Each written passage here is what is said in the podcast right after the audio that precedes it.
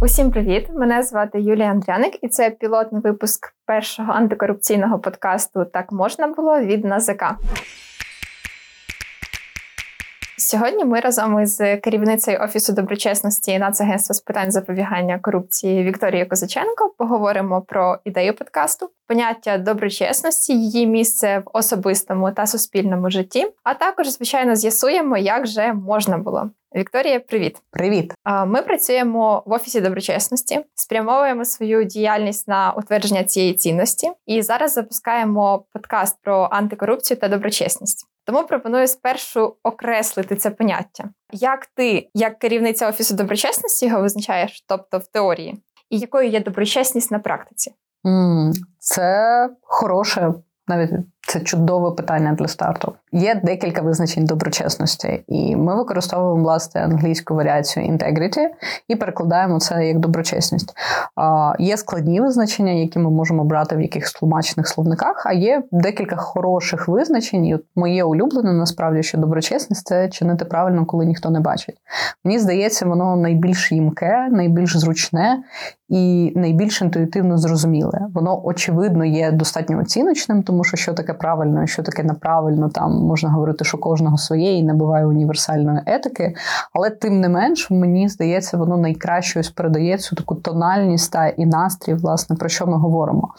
Тому в теорії це робити правильно, та а, чому, коли ніхто не бачить. Тому що на нас не дивляться, це означає, що ми чесні перед собою, тому що ми ну, людині притаманно намагатися видаватися та і виглядати кращою, коли хтось є поруч. Та коли ми розуміємо, що те, щоб ми можливо зробили наодинці з собою, ми не зробимо при інших людях, і це якась людська та особливість. Тому дуже важливо ось це, щоб людина робила правильно, саме коли вона одна сама з собою, і це говорить про її справжні цінності, та і про її те, що для неї важливо, і те, що вона вважає там правильними, чим вона керується. І я не думаю, що тут теорія сильно розходиться з практикою направду, бо це от те, як ти в житті це перетворяєш. Причому коли ми почали кілька років тому говорити про доброчесність, та як такий певний антипод корупції, ми на це дивилися, знаєш, як ну, на історію, таку типу більше про там не робити якоїсь шкоди і трохи переходити про правильно. Але потім там для мене особисто це перетворилося в якусь таку типу міні-гру, коли ти якісь дуже побутові штуки, ти думаєш, блін, це ж е, це ж не доброчесно, я маю чинити доброчесно. Не знаю, об'їхати затор. Це ж не доброчесно, насправді, типу, доброчесно стояти ну якби правильно зі всіма. І от на практиці це про це. Коли ти якісь речі, які ти звик робити, ти перепитуєш себе, кажеш, окей, а тут я ну як чи я хитрую, і чи мені здається, що це окей, або ж не окей. Тобто це нашаровується на найдрібніші побутові речі. Так, Мені здається, так. І якщо це не сприймати знову ж таки як моралізаторство, але як якийсь внутрішній компас, абсолютно це стосується фактично там, не знаю, будь-чого, що може з тобою відбуватися в якихось особливих ітераціях, ну там з іншими людьми. Взагалі, в назві держоргану, де ми працюємо, є словосполучення запобігання корупції. І звідки взялася доброчесність, офіс доброчесності і усвідомлення потреби, що треба саме про це говорити, а не про боротьбу і запобігання корупції. Це моя улюблена історія.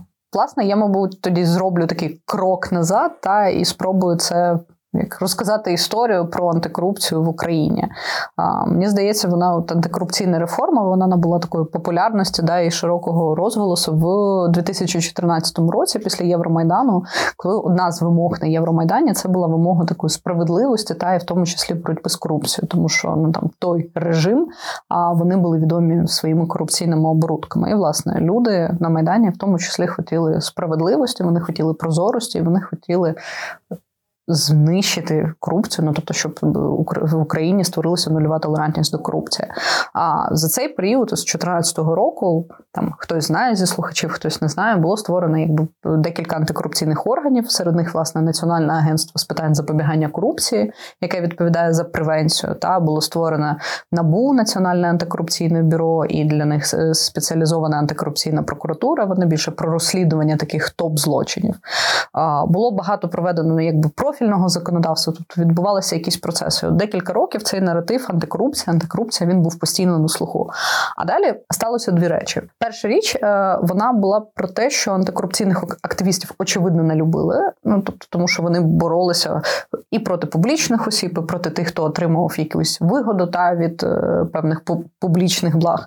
І відповідно проти них просто почалася дуже серйозна дискредитація. Насправді, яка була в медіа, яка була там на Медведчуківських, зокрема, каналах, та і багато грошей було вкладено, як ми тепер розуміємо, і з боку Російської Федерації для того, щоб дискредитувати людей, які насправді борються з корупцією.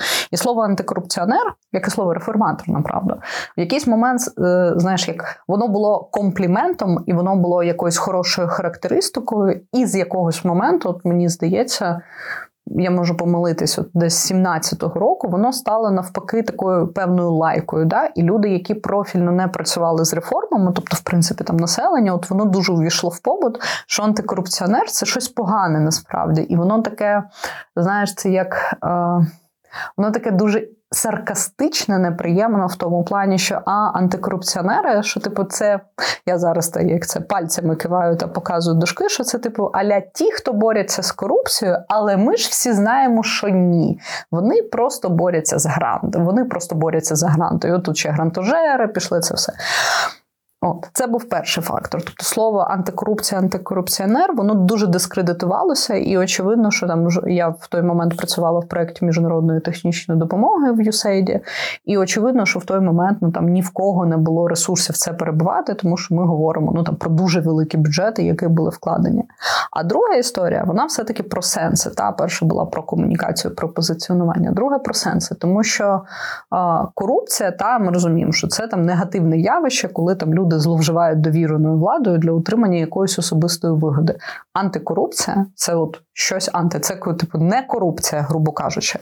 Але е, коли ми говоримо ось це антикорупція або не корупція, воно нам насправді не дає якогось уявлення, а що. Тобто ми йдемо через це не окей, не корупція, а тоді що? І це стало в якийсь момент е, якоюсь внутрішнім запитом і проблемою. І, і це було запит як у нас з колегами, коли ми працювали якраз з молоді, ми працювали з громадянським суспільством. Це стало я знаю точно, що це було питання там виникало в інших людей, і це там плюс-мінус співпало на диво в часі. Коли а що є замість корупції? От в цей момент ми почали дивитися, ну якби якісь відповідники. Там ми власне звернулися до англійської мови, до української. І ми ну як віднайшли для себе, буде коректно сказати, це слово доброчесність. Тому що доброчесність це, от, власне, чинити правильно, коли ніхто тебе не бачить. Тобто, і ми розуміємо, що окей, протилежністю корупції є доброчесність. Що доброчесність, антикорупція не надихає, тому що антикорупція це процес, це процес протидії корупції. Але окей, знаєш, не може бути пожиттєва боротьба. Ну тобто, куди ми хочемо прийти? І от доброчесність там це для мене якась така точка, куди ми хочемо власне прийти. Ми хочемо побудувати доброчесну країну. Та ми хочемо побудувати там. Ми хочемо, щоб доброчесність був один там з наскрізних принципів, нашою цінністю. І от воно дає якийсь орієнтир, цю велику мету, до якої ми власне там прямуємо та і робимо все, що ми робимо. Е, якщо ми хочемо будувати доброчесне суспільство, доброчесну країну, то на що можемо заохотити людей? Е, чим це їм симпатично, чому вони мають підписатись взагалі на цей процес, і наскільки це стратегічно вигідно, аби вони долучилися і були союзниками? У нас такий короткий екскурс, все, що ми робимо, пояснюємо. А це цікава історія. Ну, взагалі, корупція та як явище це Дуже складне явище насправді і цікаве в тому плані, що воно фактично торкається з всіх сфер життя. Ну тобто, корупцію не можна пояснити через якийсь один напрямок, там не через там не знаю юриспруденцію, або через економіку, або через психологію, або ще щось. То не дарма, наприклад, корупцію вивчають як міждисциплінарно. А чому це цікаво? Тому що у тебе є там топ-корупція, да, і це історія про, наприклад, там підзвітність публічного сектору, ще щось. А є побутова корупція, яка. Яка є насправді дуже проблемною. Ну, тобто, всі схильні, більшість схильні недооцінювати побутову корупцію, але направду побутова корупція дуже шкідлива. По-перше, вона насправді коли ти береш знаєш, ці невеличкі корупційні транзакції, не знаю, ти додаєш 200, 200, 200, 200 і ще 200 гривень, але в якийсь момент ти отримуєш там мільйони, і ти розумієш, що у тебе ця корупція, вона наче з дрібною перетворюється на велику. Але що гірше з побутовою корупцією, вона працює як ерозія, вона роз'їдає систему. Чому ну, вже таки, я знаєш, відходжу в бік, зупиняй мене сміливо. Корупція роз'їдає систему, побутова корупція найперше, тому що вона формує у людини уявлення, що ми не граємо по правилам. Тобто у тебе є якась система, та є якісь правила в системі, і ми. Плюс-мінус взаємодіємо по цим правилам. Та? Питання, де визначені ці правила, як ми їх притримуємося, і що буває за те, що ми їх не виконуємо. От історична, якби така і навіть ну, якби історичний екскурс, та, от якщо ми повернемося до радянської системи, однією з найгірших речей, яка була в радянській системі, вона полягала в тому, що у нас було дві системи правил: були формальні правила і неформальні правила. Формальні правила ми знали, вони не працюють. Це просто такий, знаєш, пусти, просто, типу, не знаю, просто якісь пусті стіни, пусті балки, якби, але воно виглядає як будинок, але всі знали, що це насправді не будинок, це просто якась імітація. І були були неформальні правила, по яким насправді працювала система. Але проблема була з формальними правилами в тому, що в будь-який момент тебе могли покарати за їх невиконання. І з одного боку, всі знали, що вони не працюють, але всі знали, що невиконання цих правил або знаєш. Не імітація виконання цих правил, вони можуть ну, якби потягнути за собою абсолютно реальні наслідки. І ось це життя в подвійних стандартах, воно, по-перше, формує цинізм, по-друге, тому що ти розумієш, окей, світ нечесний, він не прозорий, типу, я думаю про себе. І формується ось ця історія про виживання. А, Так зване як цінності виживання, про які я ну, думаю, багато людей чули, говорили. Я, мабуть, не буду сильно на цьому зупинатися. Це хороша тема погуглити.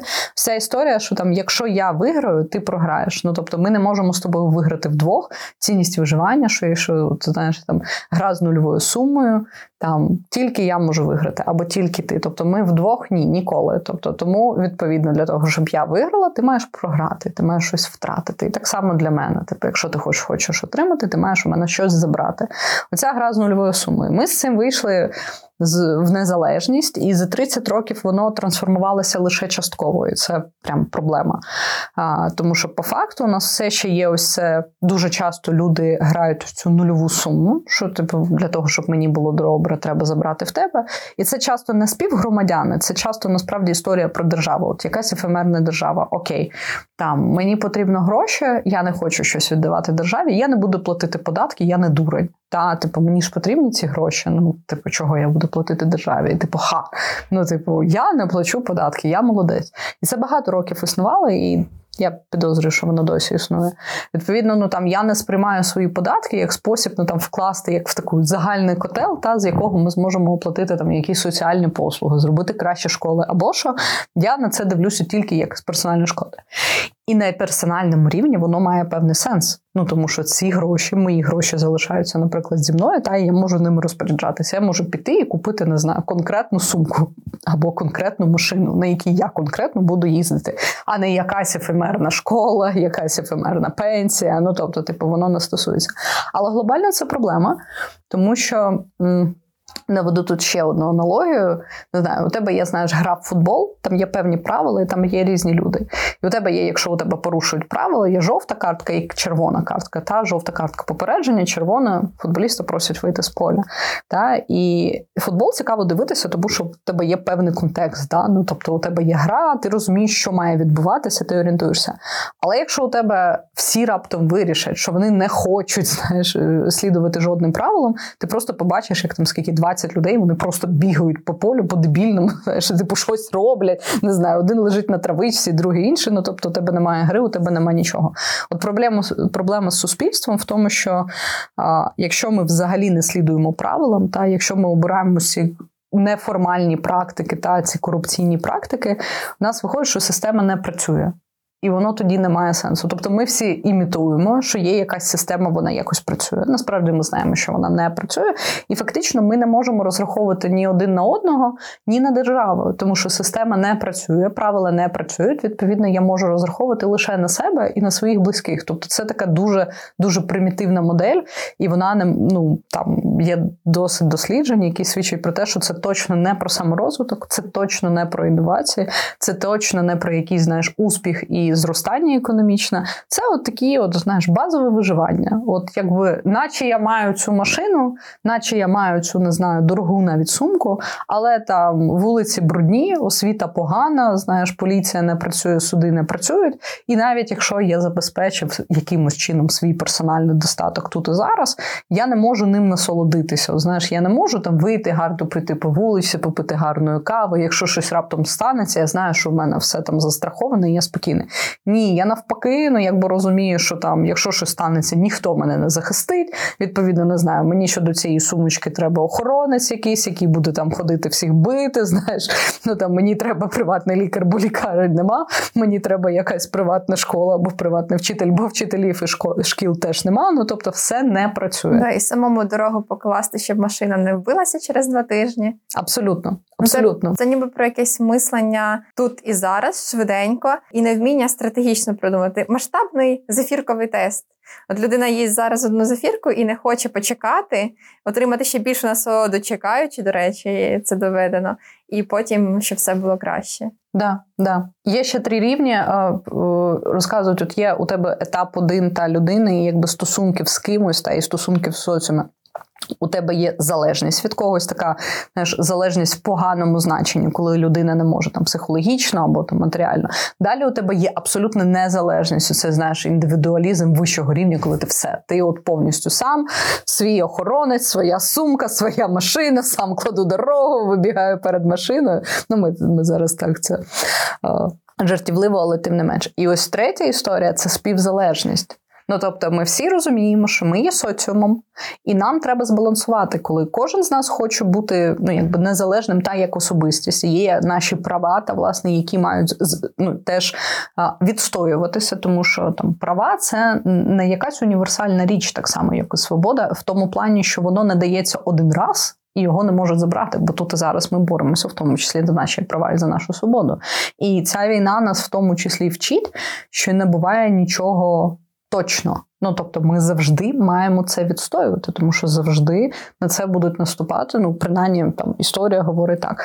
Тому ось ця історія, що ми є спільнотою, ми хочемо бути успішними. Та ми хочемо жити в успішній спільноті, де у нас буде а достаток, б у нас будуть можливості для саморозвитку. Тому що знову ж таки, ось цей приклад, який я наводила, він про людину, яка може, знаєш, вона як це на горі цієї, знаєш, такої соціальної піраміди, але достатньо людей не на горі цієї соціальної піраміди.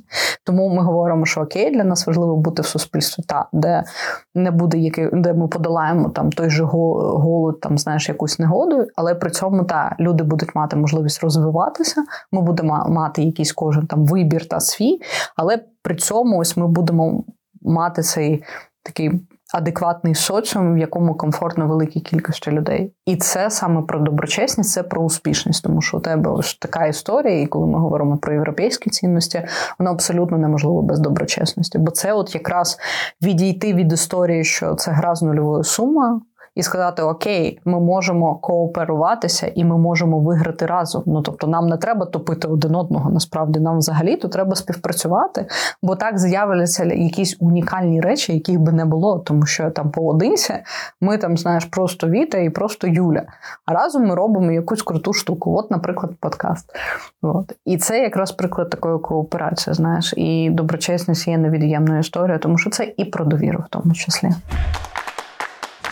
Ти навела е, чудову метафору із грою в футбол. Якщо сприймати їхню команду, одну візьмемо, як е, соціальну спільноту, яка повинна мати правила для того, щоб щось працювало, яка повинна довіряти одне одному, і не піддаватися якимось недоброчесним практикам, тоді за рахунок чого вони повинні виграти. От я зараз намагаюся підвести до ідеї подкасту про зв'язок доброчесності і успіху, тому що багато хто е, досі вважає, що є сфери, де крім зв'язків, якихось занесених там подяк, ти ніяк не проб'єшся. Які е, доброчесні аналоги ось успішного просування і, взагалі, крок за кроком е, росту людини на основі твого досвіду, можливо, як знайомих? Давай, по-перше, скажемо, мені здається важливо, що кожна сфера в кожній сфері є кейс, коли люди пробувалися самі без жодних подяк, і в якійсь мірі це їх набагато більше стимулювало. Тут і зараз мені здається, сфери, де ми не будемо їх там прям так називати та і вип'ячувати, скажімо так. А, Але сфери, де тобі треба от прям корупційним шляхом пройти, мені здається, більшість молодих людей, там навіть в Україні вже вони не мріють піти в ці сфери. Ну тобто, це знаєш, це не це. це ну. Є щось краще, є щось крутіше, тому що там плюс все одно всі дивляться схожі фільми. Ну окей, більшість знову ж таки. Я привчаю себе слово від всі до більшість, та бо це некоректно. Але більшість дивляться якісь схожі фільми, більшість дивляться на якісь певні образи, знаєш, які модні. Ну і там, мабуть, те, що було вважалося там верхом кар'єри та й успішністю в 90-х або 80-х, і зараз це абсолютно дві різні історії. Ми, от, власне, перед подкастом говорили з тобою про одяг, про те, як за 10 років взагалі змінився одяг, оце щось на кшталт.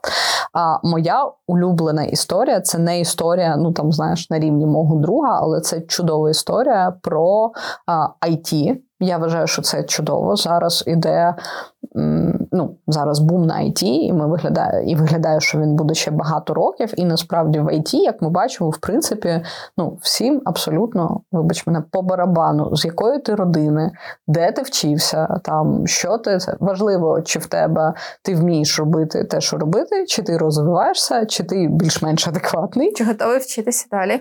Абсолютно, і чи ти знаєш, наприклад, англійську мову, та тому що вона потрібна. Ось все. Тобто я знаю кейси, коли там знаєш, там якийсь хлопчик здається з Карпатської області, з якогось дуже невеликого села в горах. Він реально там вчився в простій школі.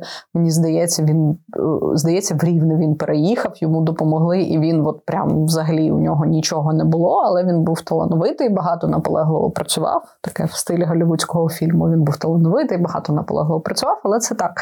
І він насправді, ну тобто, він зробив так певну кар'єру. Він, наскільки я знаю, переїхав в Київ, заробив дуже хороші статки, ну тобто і і почуває себе добре. І це от прям прекрасна історія. І нікому не було важливо, чиї він родить, чи ще щось було важливо, наскільки він талановитий.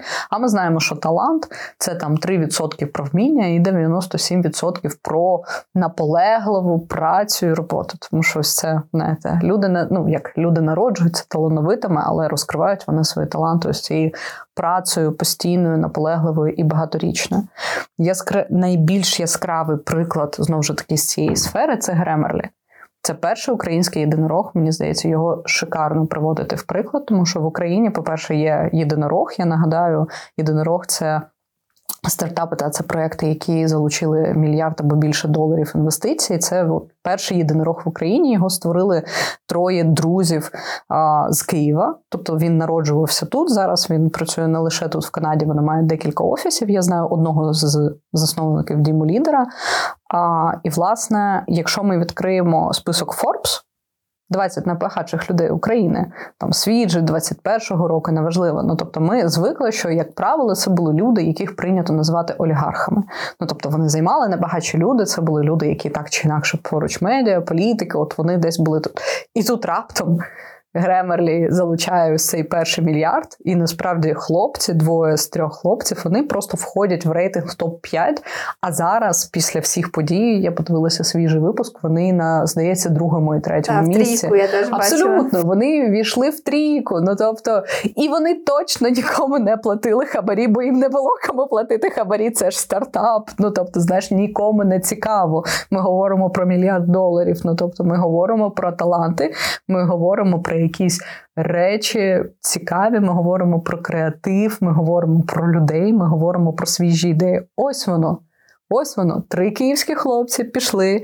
Е, можливо, дівчата. Я перепрошую, якщо там були дівчата, я не дуже добре пам'ятаю цю історію, але от троє людей з Києва Типу, наші дні, Україна, вони пішли і зробили кльовий стартап, який ну, в результаті після років праці він залучив мільярд доларів і вони йшли в топ-20. І ні, їм не треба було купувати медіахолдинги. І ні, їм не треба було бути на бюджетних позиціях. І ні, їм не треба було робити ще купу речей, які ми розуміємо, робили інші люди, щоб увійти в цей рейтинг. Ну тобто вони прозора, чесна і адекватна. І ми розуміємо, ми ж хочемо на них бути схожі часто. Вони класні, вони молоді, вони запальні, вони ходять в такому класному зручному одязі. Знову ж таки, вони от якісь не знаю. Вони представляють той стиль життя, який останні роки дуже популярний і який відгукується, бо він якийсь демократичний, адекватний. Це не про пшонка стайл, що це золота, багата, сумки, шуби, я не знаю, знаєш, дорогі машини. Бо це ж це ж так кльово їздити по не знаю, по Троєщині на Бентлі, це елітна. Згадуємо класику на Каєні, вся в Габані по Житомиру ганяю. Ну тобто, типу, всі залишки такого, що там най навколо буде якась. Якась, знаєш, теміні біднота, але я буду сидіти в золоті і брильянтах. Я буду це. І це, от слава Богу, це відходить. Це в більшості вже виглядає як дурний смак, точніше, як просто не смак. Кіч, це, це навіть не естетика якась. Я насправді дуже сподіваюся, що нам вдасться поспілкуватися з людьми під час подкасту з різних сфер які розкажуть, що можна і там, і там, і там, і там досягати успіху е, без жодної корупції, недоброчесності, і це будуть чудові приклади для молоді. Чому зараз, е, до речі, такий акцент на антикорупцію? Нехай повернемося ще до цього поняття. Бо я бачу серед людей, які е, не те, що підтримували раніше корупцію, але не були настільки сфокусовані, бо їм здавалося, що це щось дуже далеке це проблема небачення побутової корупції. Але зараз е, багато кому не хочеться вже навіть поблизу бачити. Якщо вони е, йдуть в лікарню і такі, а чого це я буду платити? Ну я не хочу платити. І ми це ми самі будували цю систему, але зараз вона стає видимішою. Чому? Чому зараз хочеться міняти? Слухай, ну тому що тому що у нас іде війна, і тому що війна це велика переоцінка. Ну тобто, в житті давай так, дорослі люди мають усталену систему цінностей і поглядів. І чому, наприклад, там ми намагаємося та й фокусуємося на молоді, тому що там молоді люди все-таки знаходяться в стані от формування свого світогляду і формування своїх цінностей, там десь свідомо, десь несвідомо. З дорослими людьми все складніше. Вони вже мають певні усталені принципи, та як вони мають якесь уявлення, як щось працює в житті. І переконати дорослих людей достатньо складно. Тебе, мене, я думаю, нас дуже складно буде переконати в якихось речах можна, але це шлях.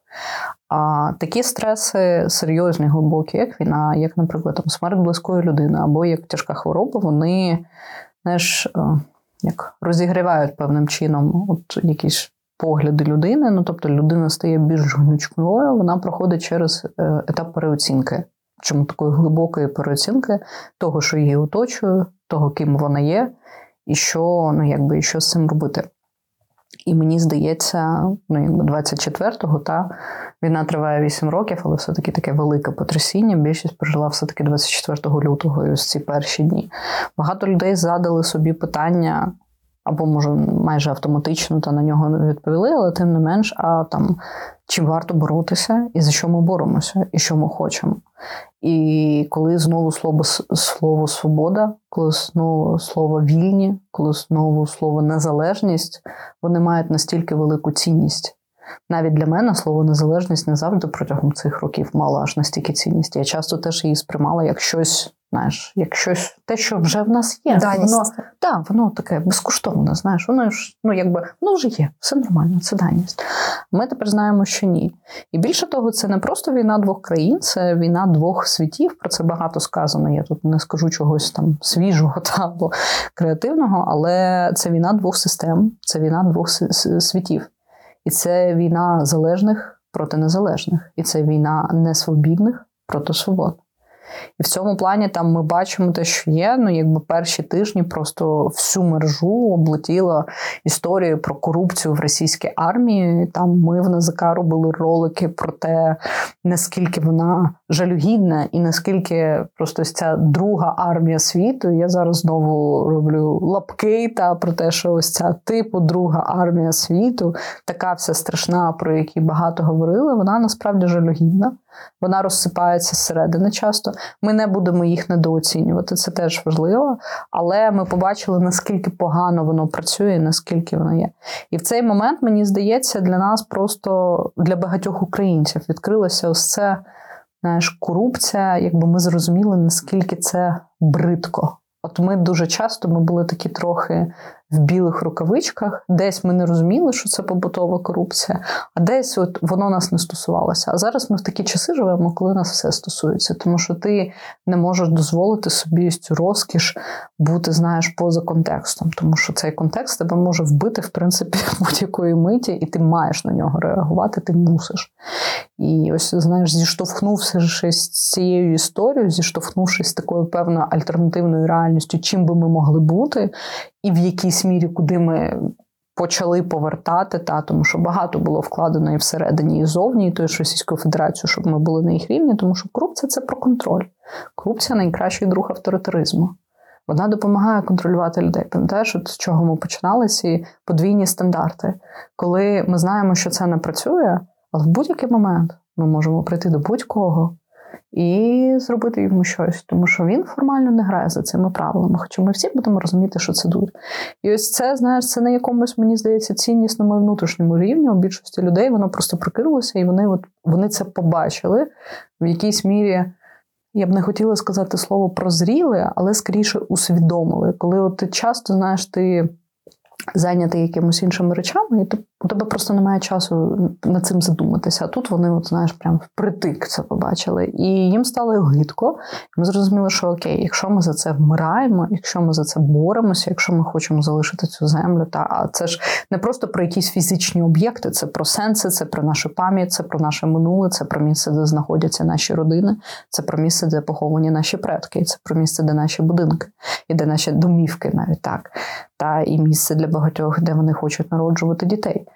І зрозуміло, окей, цього тут не має бути, тому що це про ці подвійні стандарти. Це от воно таке. Знаєш, темне, це про зло, це про якийсь бруд, і ми не хочемо цього бачити, а відповідно ми хочемо по-іншому. І ми всі зараз, мені здається, великою такою підтримуючою історією є ось ці розмови про розбудову, тому що ми насправді ми боремося зі страшним ворогом. І дуже складно сказати, що буде далі. Та Є багато факторів, є багато сценаріїв, і ми не можемо. І там, принаймні, в мене, знаєш, воно вселяє якусь впевненість і таку навіть не впевненість, а віру, ось ця історія про перемогу. Та я не сумніваюся в перемозі. Я не знаю, коли вона буде. Я не знаю через скільки, я не знаю, що ще доведеться нам зробити та і чим пожертвувати, але я вірю в перемогу, як і багато інших людей. І відповідно, а за перемогою буде відбудова. І ось це ми розуміємо, що ми ми несемо колосальні втрати. І це не про матеріальні речі, це про людське життя, які не можна компенсувати. І ну, не може бути жодного матеріального відшкодування за всіх тих людей, які загинули, та як як цивільні, так і військові. І в цей момент ти розумієш, окей, ми ну, ми просто не маємо права морального та перед цими людьми. Ми просто не маємо права просто відновити те, що було тому що ми ну ми були недалеко ці від цих от подвійних стандартів, і вони часто мали місце бути. І досі, на жаль, будемо чесні, вони досі можуть мати місце і досі, на жаль, мають місце. Але ну там в новій Україні, та і коли ми говоримо, що окей, нас зараз вбивають, все зараз руйнують, але ми це відбудуємо, ми це змінимо, ми зробимо краще. І це такий і певний автотренінг, але це наша мета, і це наша місія. І я думаю, це завдання всіх тих, хто вижив в цій війні, і всіх, хто переживе цю війну. І відповідно ми розуміємо, що треба будувати по-іншому. Нам не треба відбудовувати радянський союз. Той сказав чудову фразу, я читала, мені здається, Павло Шеремента про те, що настільки зараз починається а насправді е, де радянізація та ось ця економіки, вона відбувається тільки зараз. Ну тобто, в 2014 році ми е, намагалися просто прибрати радянську символіку, але купа речей вона досі залишалася відбудована, знаєш, ще під час радянського союзу, і воно настільки було вплетено в наше життя, що ми не помічали, але ми ось. Ми відтворювали ці речі, і це було страшно, тому що ти навіть не можеш знайти проблему. Воно от просто знаєш, як воно от в крові суспільства, та і не те, що хтось поганий, не те, що хтось хоче на це, але це от просто якась така невидима частина, яку ти не можеш забрати. І ось це цей момент, коли воно фізично руйнується, і ти можеш це змінити. І це шанс. Це відповідальність це шанс, тому що не так часто ти можеш піти і зруйнувати пів країни, та і ну, звісно, при здоровому густі ти ніколи це не будеш робити. Але в цьому і є певна сила. Ну тобто, коли у тебе є певні обставини, і ти не складаєш руки, але ти кажеш: Окей, як я можу знаєш, це прийняти, прожити, як я можу стати сильнішим. Тому бути доброчесним, стати доброчесним, та щоб доброчесність стала такою основою суспільства, це є нашим стати сильнішим. Це є нашою такою моральною відповідальністю, і це є е, рецептом нашого успіху, тому що ще раз, ну там те, за що ми зараз часто говоримо, що боремося, та за ці європейські цінності, демократичність, за цю свободу, за цю успішність та за розвиток. Це все про доброчесність. Воно неможливо без цього. І це цей момент, коли нам треба усвідомлювати, по-перше, про те, що а неможливо, і по-друге, що кожен із нас на це впливає, кожен із нас за це несе відповідальність. Не тільки якась ефемерна влада, не тільки якісь чиновники. Не тому, що я зараз, як людина, яка працює в державному органі, але тому, що це про наші звички і традиції, це якраз про побудову довіри, і доброчесність є основою для побудови довіри. І успішні доведено, є достатньо досліджень, що інноваційний та розвиток суспільства він неможливий для довіри, для інновацій. 85, здається, відсотків це питання довіри в суспільстві. Ми зараз, до речі, спілкуючись із аудиторією в соцмережах через там публікації, іноді особисто в повідомленнях в коментарях спостерігаємо, що ці антиприклади е, дуже добре працюють. Коли ми гляньте, як в Росії, і люди такі, о, ні, ми так не хочемо. Подивіться, як було е, в Совку, як там були е, блат, несуни, ці подяки. І вони такі, мені дуже сподобався коментар дівчини. Такого вже в нас давно нема. Ми це пережили. Бо це вселяє надію, що люди там віку 15-20 років не бачать цього. І це прекрасно. Що б ти порадила людям, які хочуть змінюватися, бажають жити вже за новими правилами, але іще зіштовхуються з такими випадками і не готові піддаватися, водночас не хочуть програвати. От вони не готові там отримати двійку або не скласти іспиту, тому що вся група за те, щоб заплатити. А людина така: я не хочу, ми не можемо так робити. Як е, не піддатися цій масі? Ну, мені здається, це знову ж таки ми повертаємося, знаєш, до історії про цінності і про переконання. Тому що тут тут не буде зручної відповіді. Так, Ми хочемо зробити правильно, але при цьому ми не хочемо сваритися з 30 людьми, які хочуть робити неправильно. На жаль, тут не буде простого шляху. І, мабуть, рік тому я б сказала, не знаю, знайдіть якийсь серединний шлях, тому що я не хочу займатися моралізаторством, і я не думаю, що це хороший шлях. Але тут і зараз я дозволю собі сказати, борітеся борітися, тому що ми. Я розумію, що це звучить ідеалістично, але ми правда не маємо права зараз це спускати. Ну тобто, і є достатньо прикладів в різних сферах, коли людина достатньо наполеглива, і коли вона каже ні, і те, що видається зараз, що окей, це не спрацює. Наприклад, вона каже Ні, я здам сама, і кажуть, ну окей, ми тебе завалимо. Каже: Ну, слухайте, Типу, є насправді, якщо ти починаєш розкручувати цю ситуацію, то в якісь моменти скоріше за все виграєш. Тому що просто воно здається страшно, тому що окей, а що буде далі? Окей, ну далі буде комісія. Ну, добре, прийдуть якісь люди. Може, давай ми почнемо з основи. Чи людина, наприклад, ми вже взяли цей приклад, чи людина готова тому що дуже часто ця історія з іспитами, вона ж, ну мені здається, ті, хто добре вчилися, і ті, хто вчилися самі, вони рідко щось платили, тому що це не мало сенсу. Ну тобто, ти знаєш, тобі нема сенсу платити. Ти тобі поставлять і так, і ти дійсно, якщо лектор не буде ставити, ти підеш на комісію. І так було навіть коли я навчалася. Ну тобто, ти розумів, що якщо у тебе будуть реально проблеми там з ну там з викладачем, ти можеш піти і вимагати комісії, і на комісії тебе адекватно оцінять. Ні, ну тобто у тебе є якісь правові механізми, по яким ти маєш іти. Проблема з цим це про ці знову ж таки формальні неформальні правила. Ось це система формальних правил, які всі звикли, що вони не працюють. Але насправді вони працюють. Да, просто ними рідко користуються. Знаєш, люди дуже з здивуванням кажуть: ви хочете піти по офіційній процедурі? Ні, ну вона в нас є, вона ж наче офіційна. Але у нас ніхто так не робив останні 5 років. Ви будете першим. Це ж означає, що вона не працює. Є чудові кейси, і якраз і в університетському житті, і в інших, коли люди проходять по цій процедурі. Ті, хто з цієї сторони взагалі згадують, що вона існує. Знаєш, а так можна було. Ну, власне, тобто так можна про знання було. прав своїх. Це про знання прав, це про знання все, але це знову ж таки і про відповідальність. Тобто, якщо я прийшов, підготувався. Я можу за це, тому що очевидно, що якщо я не готовий, і якщо я хочу е, зчитити, то типу, якщо я хочу схитрувати, то звісно мені вигідно платити. І тому ми повертаємося до історії про робити правильно, коли тебе ніхто не бачить. Тобто я йду, я готовий. Я знаю, да, я знаю про свої права, я готовий, я готовий це відстоювати. І це да, тут і зараз це буде викликати якийсь е, дискомфорт, та і якісь базові речі, ти маєш за них боротися, але знову ж таки ми говоримо про те, що нічого не дається просто так. І тут і зараз це той час, коли треба боротися.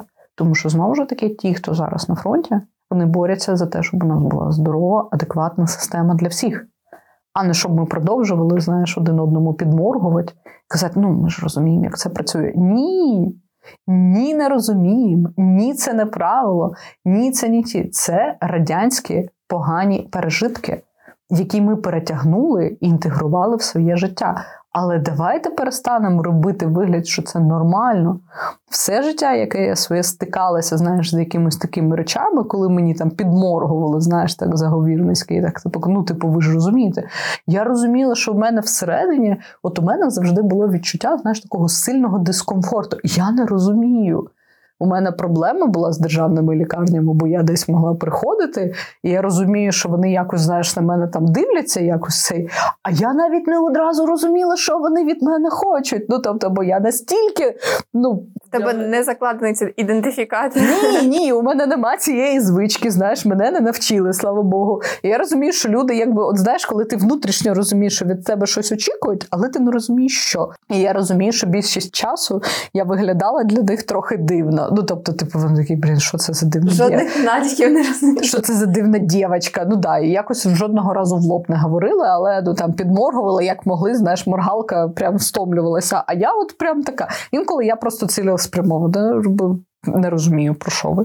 Ну, тобто, І знаєш, все вдавалося. І все вдавалось. Ну, тобто, вони просто здавалися в якісь моменти. Мені здається, якщо до них прийде 10 людей, які, знаєш, на ці підморгування не будуть реагувати, то в якийсь момент ця звичка підморгувати, вона якби відімре. Тобто, вона зникне. Ми і самі знищимо. Ну, абсолютно. І це ось про це, що ти, ну знаєш, але зато у мене немає цього відчуття дискомфорту. Бо це всередині це був оцей постійний дискомфорт. Бо ти такий, треба щось дати або ні. А як? А так незручно. Угу. А як це зробити? А знаєш, багато, мало. Я от у мене бували такі думки, а потім я думаю, боже, ну, типу, чому чому я про це думаю взагалі? Ну, типу, що не так? Знаєш, як моя улюблена мої кейси, там парковщик, який у тебе приходить десь посеред Києва, бо там паркувальний бізнес багато років в Києві він був такий достатньо непрозорий, скажімо так.